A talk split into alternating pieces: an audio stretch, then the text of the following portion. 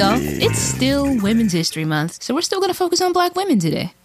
Specifically, following up on my episode about black feminism from last year, where we blew through like well over 100 years of black feminism in one episode. Today, we're going to do something a little different. We're going to pick up from around the time of the Voting Rights Act at a much shorter period of black feminism. We're going to look at black feminist organizing from about 1968 to 1980. My guest today is Professor Kimberly Springer from Barnard College, author of the book Living for the Revolution Black Feminist Organizations, 1968 to 1980. So before we dive, well, I the first thing I want to do is really just name the organizations we're talking about because there are five your book focuses on. There's the Third World Women's Alliance, the National Black Feminist Organization, the National Alliance of Black Feminists, the Combahee River Collective, and Black Women Organized for Action. So, what I found really fascinating right from the start is that these black feminist organizations that your book focuses on exist for a lot of the same reasons the black feminist organizations we talked about last year arose, because no other organizations addressed their unique position in society. So, I want to start with just where both black nationalism and the civil rights movement and the feminist movement failed black women. The thing that I started with with my work on these Black feminist organizations is that I thought, why don't they exist anymore? And so I was thinking about success and failure in particular ways when I started the work. But by the end of this research, I was thinking about success and failure differently. So if we think about these women like having encounters with white feminists and being a part of the Black student movement arm of the civil rights movement, or even just the mainstream civil rights movement, the movements did fail them in the sense that their identity fell between these gaps in thinking about Black people's rights and women's rights. But there's some success because those movements taught them something about organizing and about how to think about Black women's issues. So they were always able to think like, what's missing here? Who are they not addressing? And how can these organizations rectify that? So I think, you know, it's a mixed bag when I think about success and failure because they gained organizing skills. They figured out like who in their community were the gatekeepers to getting particular kinds of resources. They also just did a lot of theorizing from their life experience that they might not have gained if they had stayed within those movements and not formed their own organizations or groups. Yeah. Because actually, the orgs you talk about, most of them come from like directly from one movement or the other. Right. And I think we tend to like to think of like spin offs or groups as being derivative of other things, but instead, they were doing a whole new thing. So, for example, the I'm you you got all five organizations. Usually, I forget one. Always, I'm thinking about you know the abbreviations and all that stuff. But so, for example, there was the Black Women's Liberation Committee, which came out of the Student Nonviolent Coordinating Committee, which was a group of young people, Black young people, encouraged by Ella Baker, who you know she's an elder, and she said these kids have resources and something else happening that we need to help them harness as part of the civil rights movement. But then, even as a part of SNCC, you have people who were in that organization who are saying, well, actually, women's rights and Black women's issues aren't being addressed here. So they formed the Black Women's Liberation Committee, which then eventually becomes the Third World Women's Alliance. So you can see, even in the name, there's just this broadening of how they're thinking about theory and organizing because they initially say, okay, Black women have these particular issues around race and around class and around gender.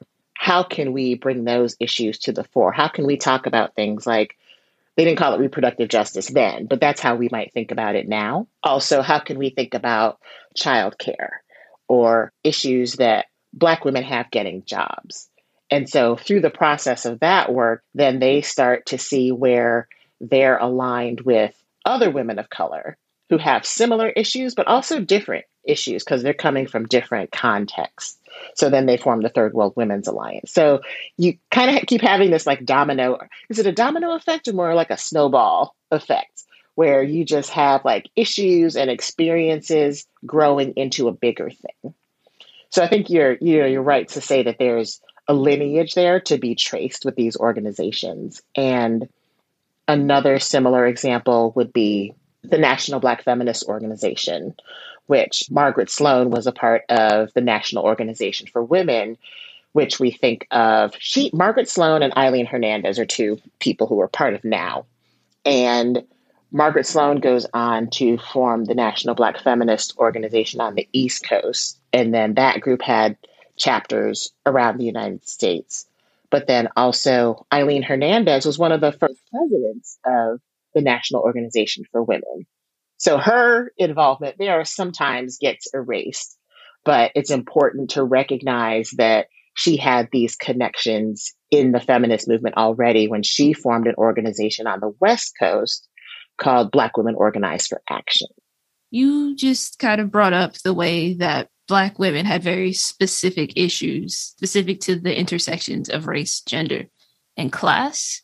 So, what are the problems with the organizations, the pre existing organizations that served Black people or feminism? Was that both of them had assumptions about Black women that hurt their cause, hurt their image, and were part of the problems that they sought to address in forming their own organizations. One of them was something you call the mammy theory. So, in the first part of the book, I thought it was important to lay out this history of stereotypes that play into racism. So there's, you know, the mammy stereotype of black women as as nurturing and they're going to take care of everybody and big mama's got this and it just precludes thinking at all about black women's lives as they live them. You know, they might get a particular kind of joy and self esteem out of taking care of people, but it's also rooted in, you know, this gone with the wind stereotype that all the black women servants are just going to rip down the curtains and make Scarlett a dress and take care of everybody in that way. And so there's that stereotype. And then I also talk about, you know, the stereotype of the angry black woman, the sapphire who's she'll tell you off in a second and quick to fly off the handle. All of that gets put into this basket of like the strong black woman. And so this idea that you can just like lay all your burdens down at the black woman's feet and she'll take care of everything. And there was this idea that like you could throw all your troubles at black women, but also they weren't seen as leadership in these organizations. There was another like problem where whatever they tried to stand up for specifically themselves as black women, they were cast as like anti-man Mm-hmm, exactly. One of the quotes that I I really like from the interviews that I did with Black feminists, I think it was Margaret Sloan. It's been a while now since I did these interviews, but she talked about how there would be an organizing meeting in SNCC or one of the other organizations or with Black men, and all the women would be like in the kitchen, like making the food. And she talked about like just making lemonade, just stirring, just stirring the lemonade. And the black men in the other room doing the strategizing. And I don't think it was necessarily as stark as that. You know, there could have been like one or two like black women who were in on the strategizing as well, who maybe refused to do that kind of nurturing work. But she was using that as an example to talk about this gender division of labor within civil rights movements. And then also, as you note, this unrecognized grassroots leadership and organizing. So thinking at the time about leadership as being being out front, making speeches, being at the head of the march. But somebody's got to put all of that together. Somebody's got to like figure out who's going to be there, figure out the itinerary, figure out logistics. And so a lot of this stuff might have been happening across gender, but then there's also this gender division of labor that's happening. And so there were black feminists who were resisting that gender division of labor and saying like we need to have everybody working on these tasks, not just as a matter of like equity, because nobody was getting paid, but they had a vision of what freedom looks like. And it didn't necessarily involve sexism as a part of that vision of freedom. So there was that kind of, I think, reaction to stereotypes about like what Black women were going to do for you and what they could do for the movement that was limiting and that they were trying to break out of. That makes sense that they were confined to a specific role, but they had vision of revolution, so they had to break out of it. Mm-hmm, right. And as you point out, like leadership looked a certain way, and leadership needed to look differently for any movement to survive. Yeah, your section in the book about leadership is so interesting. You just pointed out the way that Black women weren't usually in the front when it came to civil rights and Black liberation up to this point.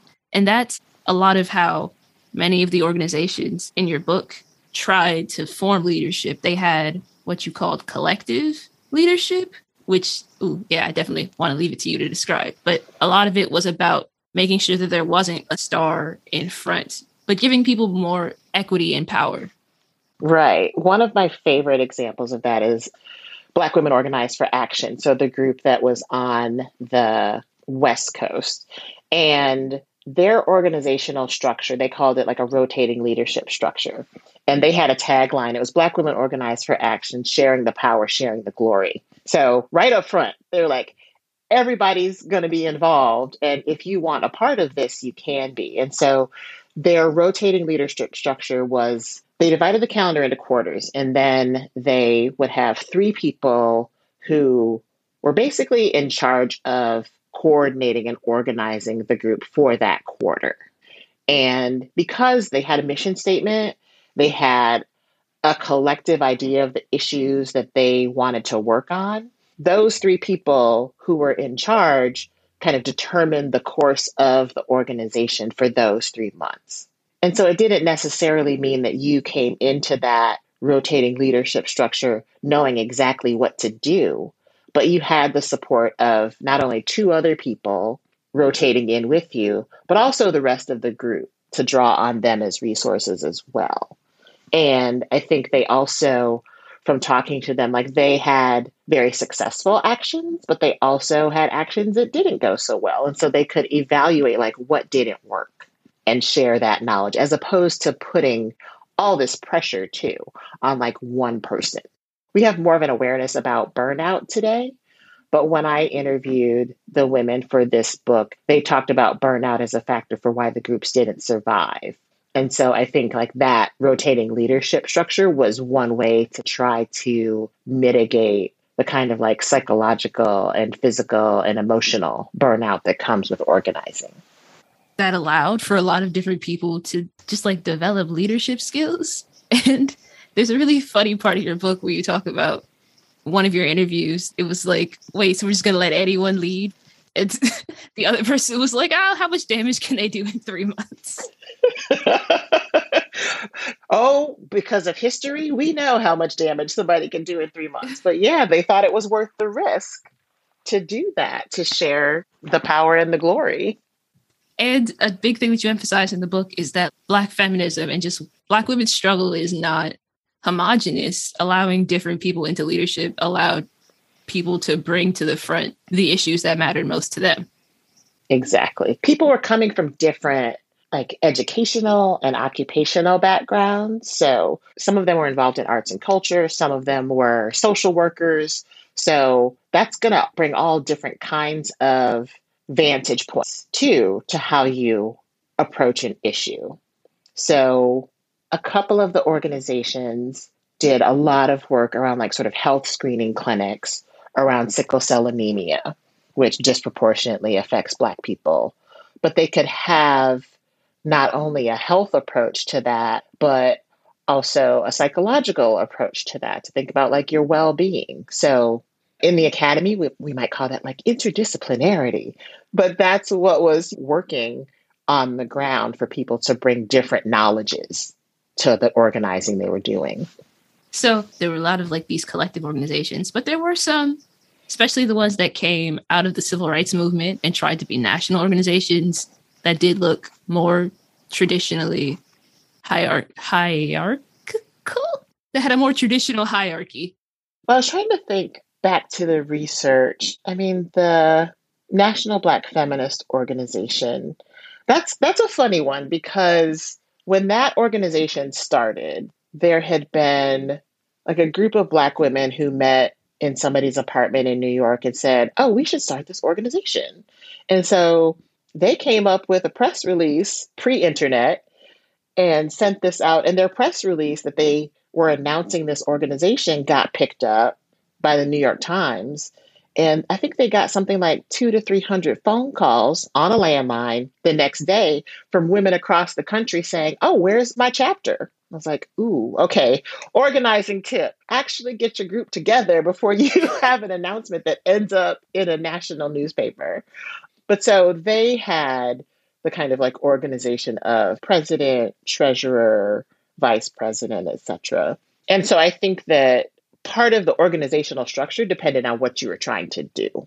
So if you're trying to influence national policy, then yeah, you might lean towards a more traditional structure and knowing like who do you need to direct the press to if you have an initiative or something going on that you're trying to organize. But I think that too was a part of why I wouldn't say that organization failed, but I think that their reach wasn't as far and people didn't know about them as much because they were trying to organize on a bigger scale than the other organizations organizing locally.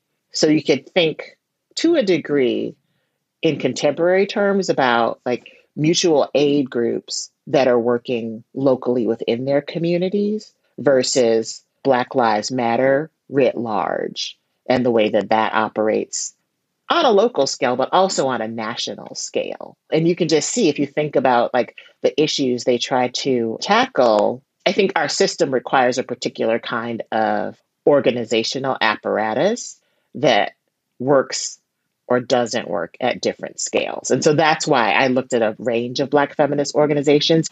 Oh, yeah, that makes sense. I did notice in reading that you have these like big orgs that were trying to cover the nation, and then you had the local ones, and it's just a very different fight at the local level than at the national level.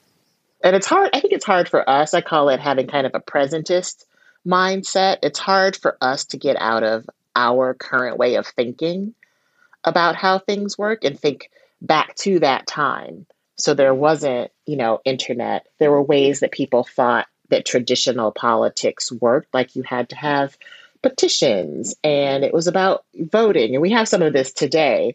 But then you have something like this is a good example Black Women Organized for Action. They had, I don't even know if I would call it an initiative, but the show, are you familiar with the show Good Times? Yep. Okay, I know we have a generational gap. I heard they're trying to do like an animated version of Good Times, and we don't need that. No, we don't. We don't need that. no Nobody, that. exactly. Nobody asked for that. But at the time, the show Good Times, when it came out, Florida Evans, you know, the mom of the house, she, this is a poor black family in Chicago, and the mother of the house didn't have a job. She was a housewife. And I don't know if they ever used the word housewife but it was also clear that it wasn't that she was there in her home by choice, taking care of her family. And so Black Women Organized for Action, the group on the West Coast, were like, this is unrealistic. How is this family going to have, you know, one so called breadwinner, the patriarch of the house, and not have Florida or any of the kids having a job to try to supplement the family's income? So they wrote to Norman Lear, the producer of the show. You know, he produced all those shows like Good Times, All in the Family. And they wrote him a letter and they were like, this is unrealistic for a Black family and in the circumstance that you're putting them in. And eventually, like, I haven't been able to find notes about the meeting, but they had a meeting with him. So he responded to them. And eventually we have changes in Florida's role. So there are a couple sort of pivotal episodes of Good Times where Willona takes her neighbor, you know, her friend, takes her to a women's live movement. And so they acted out on screen these fraught issues around Black women feeling both racism and sexism and not being heard. So there, you know, that's an example of a kind of like local activism and local group that had a national impact, which is very different than how we might think today about how a group goes about protesting representation on TV. That's really cool that they had such a tangible impact that Norman Lear heard. Yeah. Yeah, exactly. Because how do we do that today? We sort of take like a capitalist mindset and we think, oh, we're going to get in their pocket and we're going to disrupt their advertising. And it's like, well, does anybody actually approach these producers and writers' rooms and say, like, your show could be better if it were more accurate? And instead, we'll you know we'll get on Twitter and drag them, which is which is not is not as effective as what Black Women Organized for Action did. So, one of the questions that these organizations had to ask themselves as they were recruiting and building was who is a Black woman? That was like an mm-hmm. interesting mm. thing I'd never really thought of. In defining Black feminism, you really have to kind of decide who you include as Black women. That was like a question each organization had to ask themselves. It's so complicated because people just kind of, I hate to use the word naturally, but we form these in groups and out groups and you can see it just in any setting. Like if people are, say, at a store and the line is really long, somebody in the line will start grumbling and try to like get people on their side against the side of the people who work there. So just like there's just a basic in group, out group thing that happens. But with the ways that identity is constructed, particularly in the US, there's race, gender, class, like all of these other ways of thinking about it. And so, definitely, these Black women's organizations, after they figured out, oh, our issues and the way we want to approach them are different from white women and Black men, even within their groups, they had to figure out, like, if tensions arose, where are these tensions coming from? And some of that is because there were differences of sexual orientation, there were differences of class. I'd asked the Black feminists I interviewed about tensions within their group. Basically, I was like, "What's the tea? Like, tell me, tell, tell me what's happening here. What, what were the conflicts?" And interestingly, there was a panel last week or the week before, and there were other women from the Third World Women's Alliance on the call, and the moderator, who's younger, she's younger than I am, and she was asking about tensions in the group. And a lot of them were like, I, can, I just can't remember any. So they had kind of, through the mists of history, erased any kind of conflicts that might have arisen there. But when I interviewed women who were active in the Combahee River Collective, which is the you know the one black feminist organization that people tend to know about because of their revolutionary statement, one thing that came up was, you know, it was a mostly black feminist lesbian socialist group and you would think, okay, you've broken down Black women's identity into even more granular categories. But one difference that seemed to emerge, one woman mentioned that a lot of the other women in the group were they were writers, you know, they were creative writers, they were essayists, some of them were pursuing PhDs. And so there came to be a kind of fissure within the group between women who were pursuing higher education and women who weren't because it was a collective, but they're writing a lot of stuff. And it's not that women who aren't pursuing higher education can't write, it's just that there's a different way of sort of writing and expressing the group's views that took over and that became predominant even though they were doing like other kinds of organizing. So there's those kinds of finer differences amongst black women that emerged. And so the groups then had to figure out like how do we organize in spite of these differences or even just recognizing the value of all of these differences within black women's groups? In my like taking notes. I wrote there was kind of a separation in the group between those fighting for survival versus thriving. Mm-hmm. i could think of it too as a different kind of idea about what it means to aspire to something different. Or what does freedom look like for different kinds of people depending on what you aspire to and the resources you have? How can that collectively benefit black women? That is the question they were asking and i think that's a useful one to just to keep in mind like i'm glad you brought that up about the heterogeneity amongst black women because i think there's still a temptation to sort of flatten or group us all together in ways that don't necessarily benefit us. So I, I come back to, I guess it's kind of dated now, but the idea of like black girl magic, kind of gets on my nerves because I'm like, sometimes I don't feel like magic. I don't feel like working magic. I don't feel like I am magic. I just need time to like recuperate or figure out like what is it that I'm doing. And if I set boundaries in particular ways, then I come across as like the mean black woman or the angry black woman. So, you know, we still deal with a lot of those different stereotypes, but I think through like looking at these black feminist organizations, we can realize one, our struggles are not new. They just have taken on a different form. But then also like what are the tools that we were left with that can help us actually think about liberation and freedom in different kinds of ways and in ways that are unique and useful to our context. Like we contain multitudes. So let us be complex and flawed, but also fabulous and aspirational and all of those things. That makes a lot of sense. Now, I want to talk about just like on the ground, the kind of day to day things that these organizations were doing. And you spent a lot of time talking about consciousness raising and how the collective of Black feminist identity was something that had to be built. Black women had to be convinced that feminism was something that was useful beyond just white women. And I guess I just want to talk about what did, what did consciousness raising look like it's interesting because consciousness raising was, I think, we associate it with white feminist groups and the idea that the personal is political.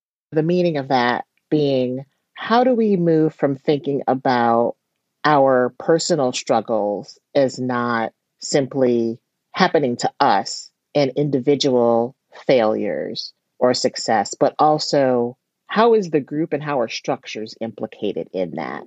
And so, as consciousness raising was associated with white women and also with women generally, there's the accusation, oh, that it's, you know, they're just like sitting around talking about themselves, they're navel gazing. I don't even know where that comes from, like the idea that you're like sitting around looking at your navel, whatever. Uh, but there's more to consciousness raising than that. And it was happening across different movements. So it was happening in the civil rights movement where people were saying, you know, I've experienced this racism. And if all of us have experienced this particular kind of racism or racist slight, it can't just be us. What are the structures that are impacting, like, you know, how is segregation something that's by law in particular communities? How is that political? And so Black feminists were using consciousness raising amongst themselves in a similar kind of model to white feminists. But let me think. The national the National Alliance of Black Feminists in their like records and agendas, they had a lot of different meetings where it was black women only, but then they'd also have meetings with black men to do consciousness raising. So to talk about like they talked in the 70s about the battle of the sexes a lot. What does that actually mean? So, what are the interpersonal differences that Black women were experiencing at home? And some of them, you know, would women would talk about just domestic issues like who ends up working a full time job, but also has to come home and like is expected to like cook and clean and have dinner on the table, all of those things. But then also there were issues of like domestic violence. So, talking with Black men about why is it that Black men could be out in the work world and experiencing racism from their white boss, but then come home and take it out on Black women and children. So that kind of consciousness raising was happening. Instead of just thinking like people were just sitting around griping, they were like needing to air these grievances in order to then name them and think about what are the solutions to this. Not only just like we need to be kinder to one another, but also pinpointing where the actual stress was coming from and how external forces were contributing to that. But I think the downside to that, with, for example, the National Alliance of Black Feminists, when I interviewed women there, they would talk about kind of constantly being under siege and constantly having to defend themselves as Black feminists and defend themselves for wanting to work on Black women's issues because there was the stereotype about that being separatist or exclusionary. And so they perhaps spent a disproportionate amount of time defending themselves instead of working on the issues they wanted to work on that would benefit the entire community. So I think that's the tricky part about consciousness raising. That is something that comes up a lot the way that they had to constantly defend themselves. Yeah, like the National Alliance of Black Feminists would have public events, and you know, the event could not even be about the organization or its mission or like why they do what they do. They could just, you know, be having a speaker who's there to talk about like black women in the workplace. But then you'd have people in the audience. We might think about them as like hecklers today who were questioning their very existence or their right to exist as a group. And just think about like how tiring that could be. It would be like having, you know, if you go like hear something like a talk or something, or you're just listening to listening to a podcast and there's time for question and answers and somebody be like, I have more of a comment than a question. Here you go. We're here for this thing, and you're trying to make us do this thing. So there was kind of always that pull and that distraction of having to defend themselves. Yeah, they had to constantly defend themselves, which actually was sometimes a deterrent for women to join these organizations. There's a section where you talk about the Eastern Regional Conference, which was that was a huge deal. I feel like we should just talk about that in general. But also, one of the big things about that was that for all the women that this conference drew, a lot of women didn't come because of all of the assumptions about Black feminism being selfish and separatist. Some of them didn't even go.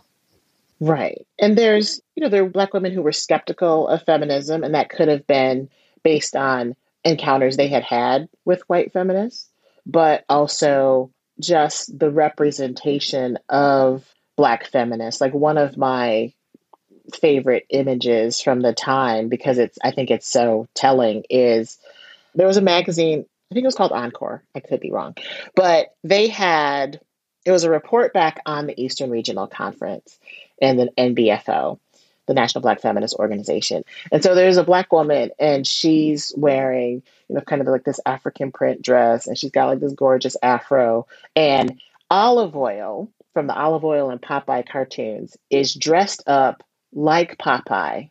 And so she's got, you know, muscles and she's got the sailor cap on. So it's a white woman offering this black woman a can of spinach. And I called it like feminist spinach. And the black woman is kind of saying, like, no, I do not want that feminist spinach. And I was like, okay, this captures so much about how people stereotyped feminism as women wanting to be men.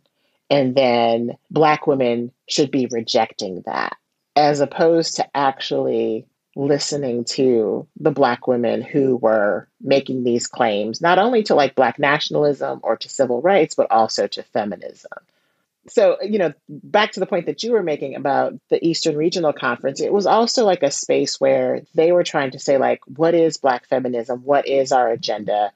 And trying to figure out how to incorporate all these different ideas, but then also, you know, women who were there who were probably ambivalent about the space just based on the racism they might have experienced from the women's movement. Like, how can this work for us? Yeah, you talk about that conference is probably one of the largest gatherings of Black women talking about feminism.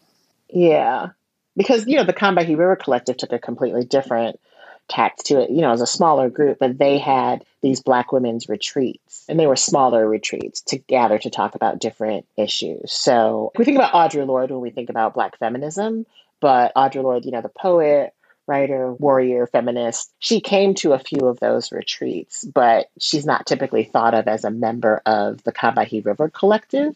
But so still, there's, you know, different ways that people were engaging with Black feminism without necessarily being a part of a national organization, but there were people like Margaret Sloan and Aileen Hernandez who thought we need a national organization if we want to get done what we want to get done. And they're, you know, thinking about the Black Women's Club movement of the 19th century, which was, you know, very effective both locally and nationally on behalf of Black women.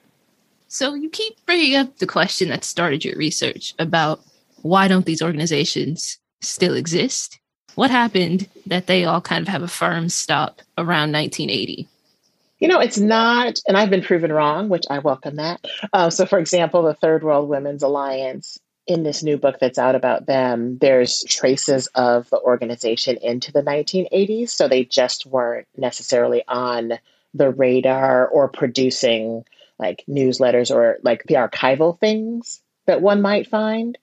There were people who went into different kinds of organizing or they went into the academy and so they were still doing black feminist work but just not as a part of those organizations. So you could think about kind of the descendants and legacy in that way.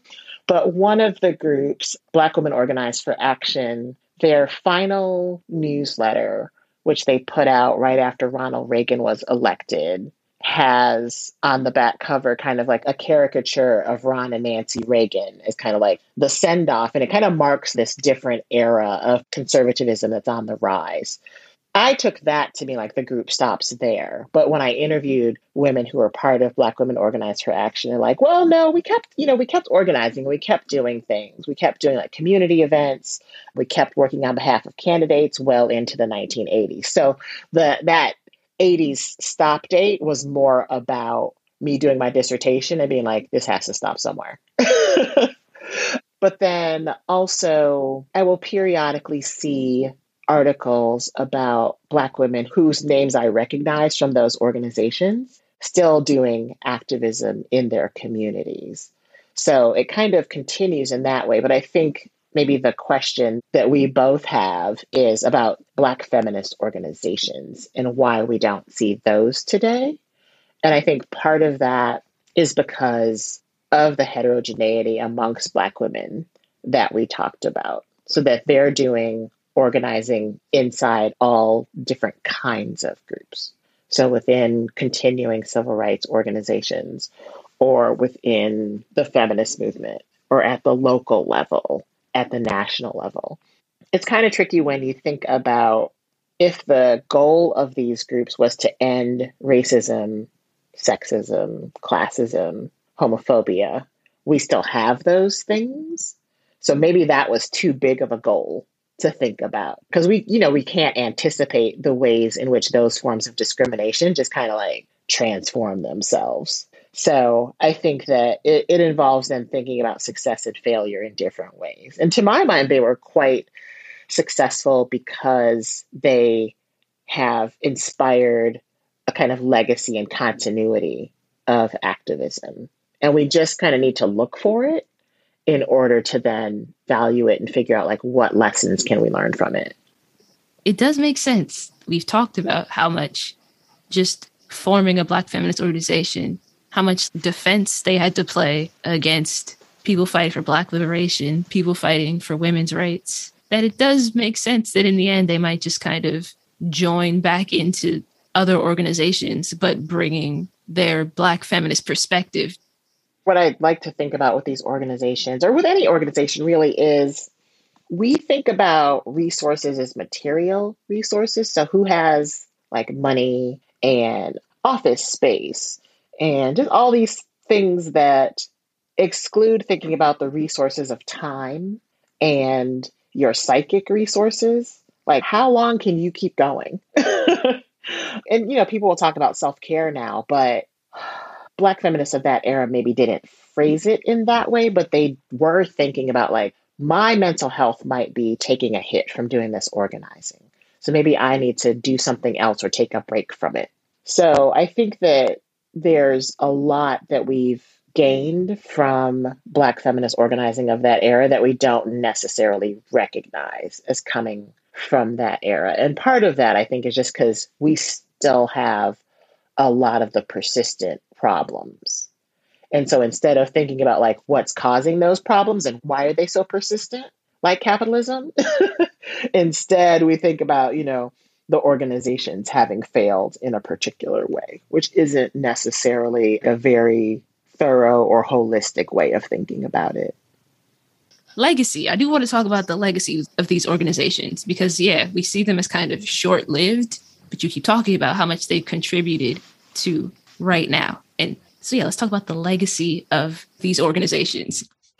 The most obvious legacy we see is like the Combahee River Collective statement that people still read that statement and talk about that statement and write about that organization or about that collective.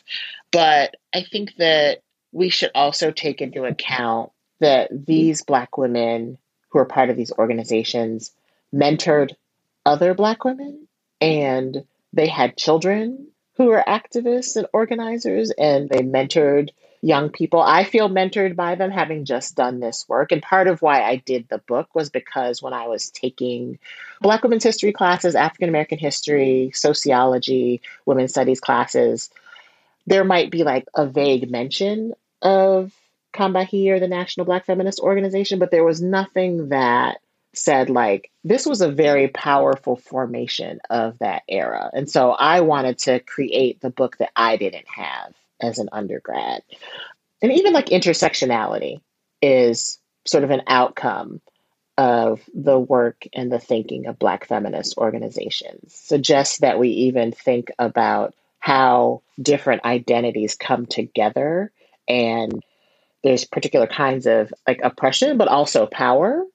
That I think would not have happened without the work of Black feminist organizations saying like we have multiple identities and here's how this is working or not working for us.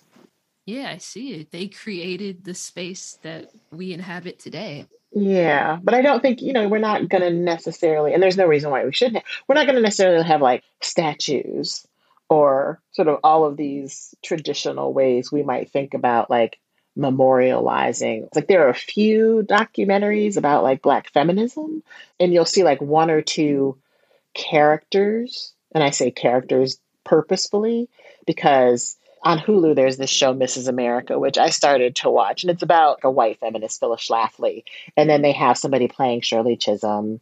I think they have somebody playing Margaret Sloan, and I'm like, wow, y'all just continue to just scratch the surface of what happened with these Black feminist organizations, but do we necessarily need a dramatization or a documentary? I don't know. Maybe we do. Maybe that's something that somebody wants to do.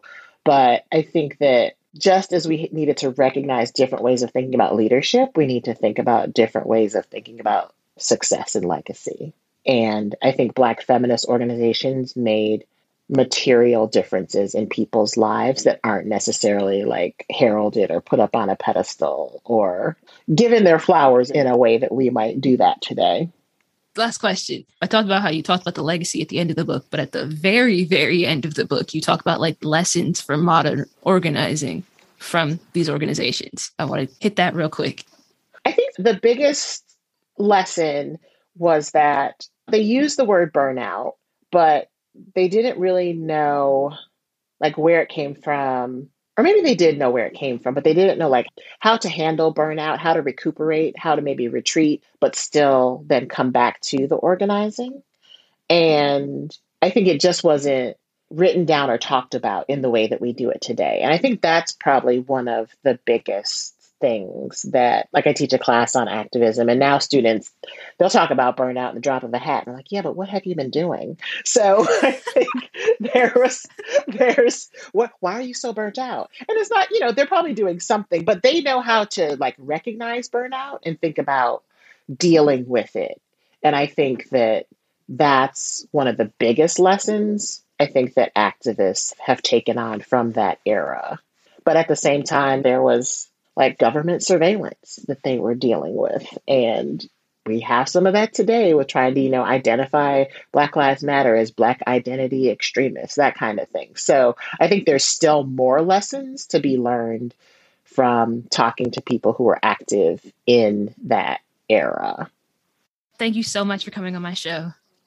You're welcome. I'm so you're you're part of this legacy, which is why I was so excited to talk to you today. Thank you. I don't often spend a lot of time in modern history, but it is super important and full of valuable lessons. And as we think about success and failure, in the interest of this podcast's success, keep spreading the word. It's truly the best thing you can do, and I appreciate it so much. All power to all people, y'all.